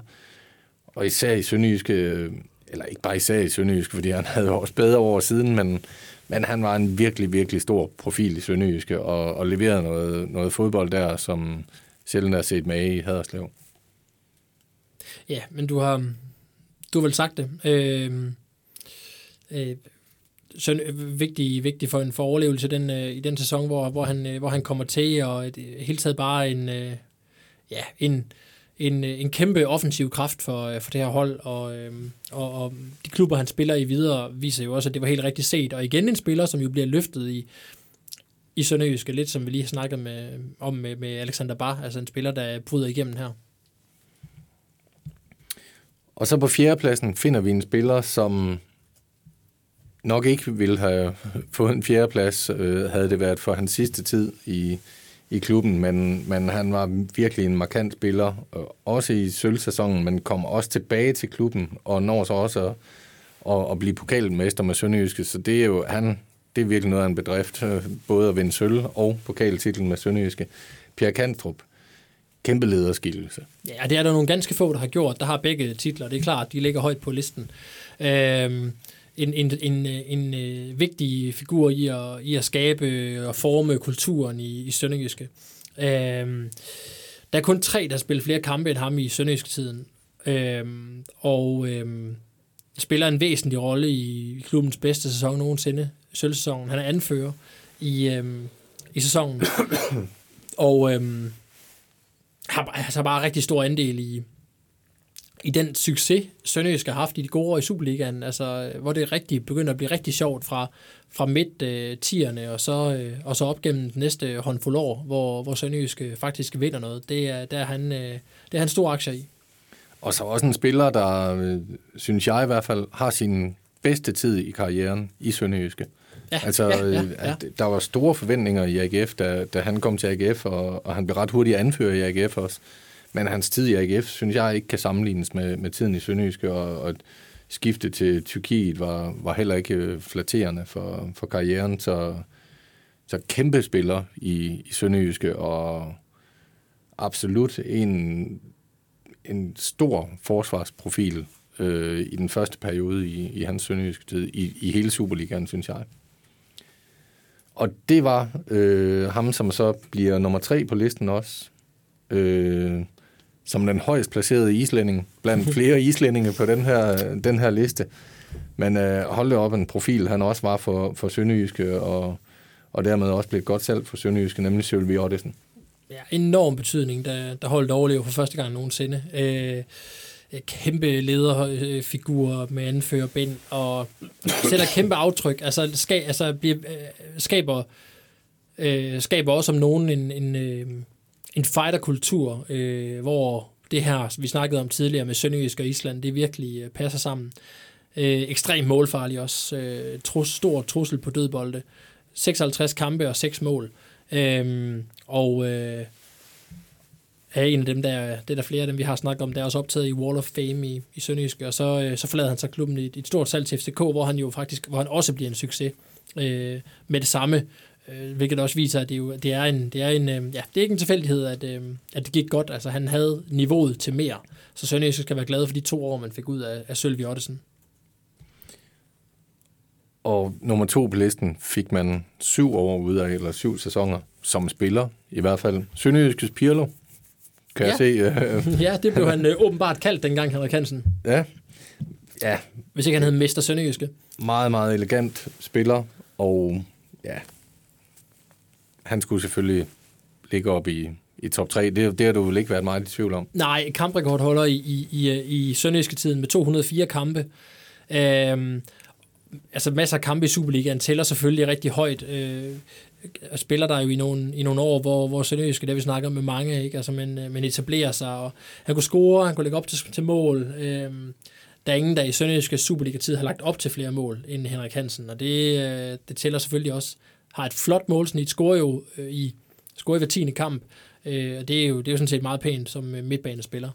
Øh, over, over så mange år på et hold, der, som vi snakker om, ikke scorer så forfærdeligt mange mål. Øh, og øh, ja, bare selvskrevet til en topplacering gennem øh, masser af kampe i mange sæsoner. Stor forskel. Og så førstepladsen. Mm. Det må være et øh, utroligt spændende for folk at sidde og tænke, hvem kan det må være? Er det Silas Songani? Nej, det er det ikke. Det er ikke Silas Songani. Nej, det er... Øh, jamen, det, skal man sige selvfølgelig Johan Absalonsen, eller skal man bare sige, det er Johan Absalonsen? Jeg var ikke i tvivl. Da vi skulle lave, da jeg skulle lave den liste her, så nu er vi jo startet fra bunden, men, men, men det er jo naturligt, når man begynder at lave listen, at man starter fra den anden ende. Man starter jo ikke med at tænke, hvem bliver nummer 40. Jeg tænkte, hvem, bliver, hvem man skal være nummer 1. Og det første navn, der faldt mig ind, det var Johan Absalonsen. Og jo, jo mere jeg lige sådan fik skrevet ned, hvad det egentlig er, han har udrettet i Sønderjyske og med Sønderjyske, så blev jeg bare mere og mere sikker på, at det skulle være ham. Det har jeg slet ikke været i tvivl om. Øhm, og, og hvis nogen, vi, vi må, alle må gerne forsøge at overbevise mig om det modsatte, men, men argumenterne er bare de her. Han har spillet næstflest kampe i Sønderjyske tid, altså i den tid, hvor Sønderjyske har været allerbedst. 200 kampe, det er fire færre end Henrik Hansen, så lige så mange. Ikke? Der, der er ikke nogen, der har scoret flere Superliga-mål end Absalonsen i Sønderjyske. Øhm, og han har næstflest måloplæg i samme tid. Han var topscorer i sølvsæsonen, i den bedste sæson, Sønderjyske nogensinde har haft. Han har vundet pokalen med Sønderjyske, hvor han bidrog med en assist i finalen. Og så var han nogle af de der blødere ting. Han var bare en virkelig vigtig mand uden for banen i, i de syv og en halv sæson, han var der. Han var der virkelig, virkelig mange år jo. Øh, skal man jo også huske, at han har en enkelt afstikker til Adelaide i, øh, i Australien. Øh, men en, en, bare en kæmpe, kæmpe kulturbærer. Det er ikke for sjov, at Sønderjyske på en træningslejr, da Peter Christiansen lige var ved at skulle ind på holdet. Han bliver placeret på værelse med Johan Absalonsen. Altså en ung med, med en gammel, og det, han, der var virkelig noget at, at kunne lære. Det er, vel, det er vel ham, man gerne vil, vil bo sammen med som ung spiller der. Der er virkelig noget at lade sig øh, øh, inspirere af. Øhm, og, og, og altså en, bare en, en kæmpe kulturbærer, en kæmpe, en vigtig spiller, og det er også derfor, det er så ærgerligt, at hans afsked i klubben blev så uelegant og kluntet på grund af nogle amerikanske ejere, der ikke forstod noget som helst. Øhm, der ikke forstod klubben, og ikke forstod, hvorfor der var brug for Absalonsen, fordi den sportslige ledelse, Heisen, Glenn Riddersholm, ville jo gerne beholde Absalonsen. Men hans alder og de få kampe, han efterhånden spillede, kunne ikke berette i den løn, man, man, man skulle give ham, og derfor så måtte, så måtte han jo så, måtte han så ud. Øh, men det, det, det, det tror jeg ikke, man skulle have gjort. Han var vigtig for omklædningsrummet, han var vigtig, i hvert fald i det halve år der, hvor man kæmpede om, om noget oprykning, eller om, om at undgå nedrykning. Øh, han, han havde fortjent i hvert fald et pænere, et pænere øh, farvel. Øh, han, øh, han havde en uvurderlig betydning uden for banen. Så konklusionen, Absalonsen er den bedste og største i Sønderjyske FK's øh, historie. Og i ren nysgerrighed, du har jo haft... Øh, det er jo ikke fordi, vi, vi bringer jo ikke navnene på de her øh, eksperter, du har, du har brugt i den her sammenhæng. Øh, men det er nogen med mangeårig kendskab til, til klubben. Men var der, var der nogen af dem, som pegede på, på andre end øh, Absalonsen? Altså, det, jeg, har, jeg har jo talt med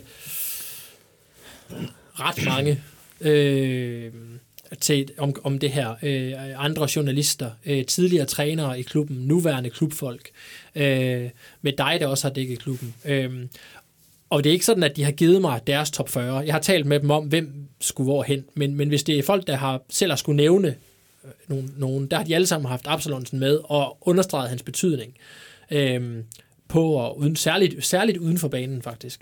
Øh, det er jo det, der er sværest at se for os, der ikke er en del af holdet, øh, som I er ansat i Sønderjyske. Øh, dem, hvor, dem der har, der har, hvor jeg har diskuteret, efter jeg har lavet en liste, eller i hvert fald et udkast til listen, altså i og med, at Absalonsen var den første, der slog mig som nummer et, så har jeg jo haft ham som nummer et på listen, lige fra jeg overhovedet lavede en liste, en klæde til en liste. Og alle, der har set den, der er ikke nogen, der har, øh, der har argumenteret for hinanden. Øh, alle har nikket og synes, det giver god mening, så det er ikke fordi, der, der er nogen, der, der på nogen måde har, har, har, har, har ville diskutere, at der var en anden, der, der fyldte mere. Det kan der sagtens være for andre derude, men jeg er ikke i tvivl. Der er også, øh, som du siger, for andre derude, der vil helt klart sidde en masse derude, som tænker, hvorfor er den og den og den og den ikke på listen? Øhm, har, du, har du fået mange reaktioner, efter øh, det har været bragt? På, øh, jeg, jeg ved, øh, vores kollega Ole Brun fik en del øh, reaktioner på, på sin EFB-liste, hvor, hvor mange var, var uforstående over, hvorfor den ene eller den anden nu var, var ude. så vildt har det ikke været her, men jeg har da med, jeg har da kunnet se, nogen synes for eksempel Lars Mini er højere op på listen, og det kan jeg sådan set godt forstå.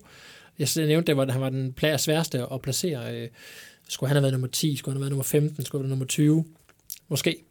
Øhm, det, øh, det er jo øh, i sidste ende øh, subjektivt, og, og det er også vigtigt at sige, jo, at vi har haft hjælp af, jeg har haft hjælp af alle de her at det er alle de her, øh, de her folk, øh, der, har, der har brugt øh, minutter eller timer øh, på at, at diskutere det her.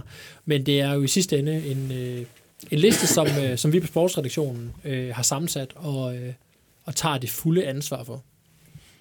Og du har heller ikke hørt fra Hardy Wright, som gerne selv ville højere op på listen?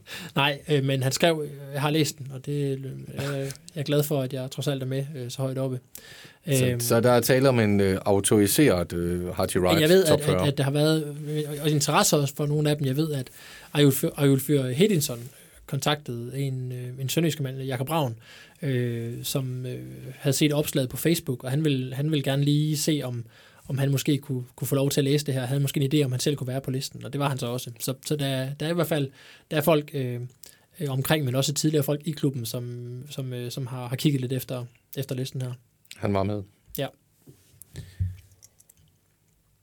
Det spændende kunne være at tænke, hvis man kigger på de unge spillere, der er i truppen nu, er der måske nogle af dem, som om 10 år vil, vil være med på sådan en liste her? Ja, altså det er jo det, det, er jo det med det, i og med, at vi snakker om, at Superliga-niveauet betyder rigtig meget.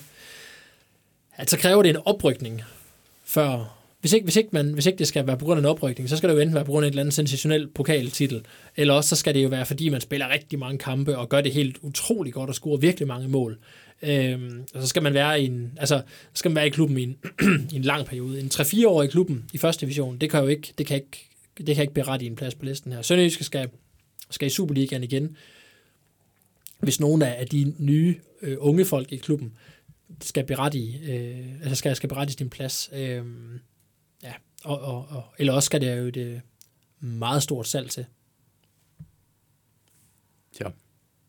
Men jeg vil sige, hvis du spiller en afgørende rolle i oprykningen nu her, har en god sæson næste år, bliver solgt for 15 millioner, så kan vi jo godt begynde at snakke om det.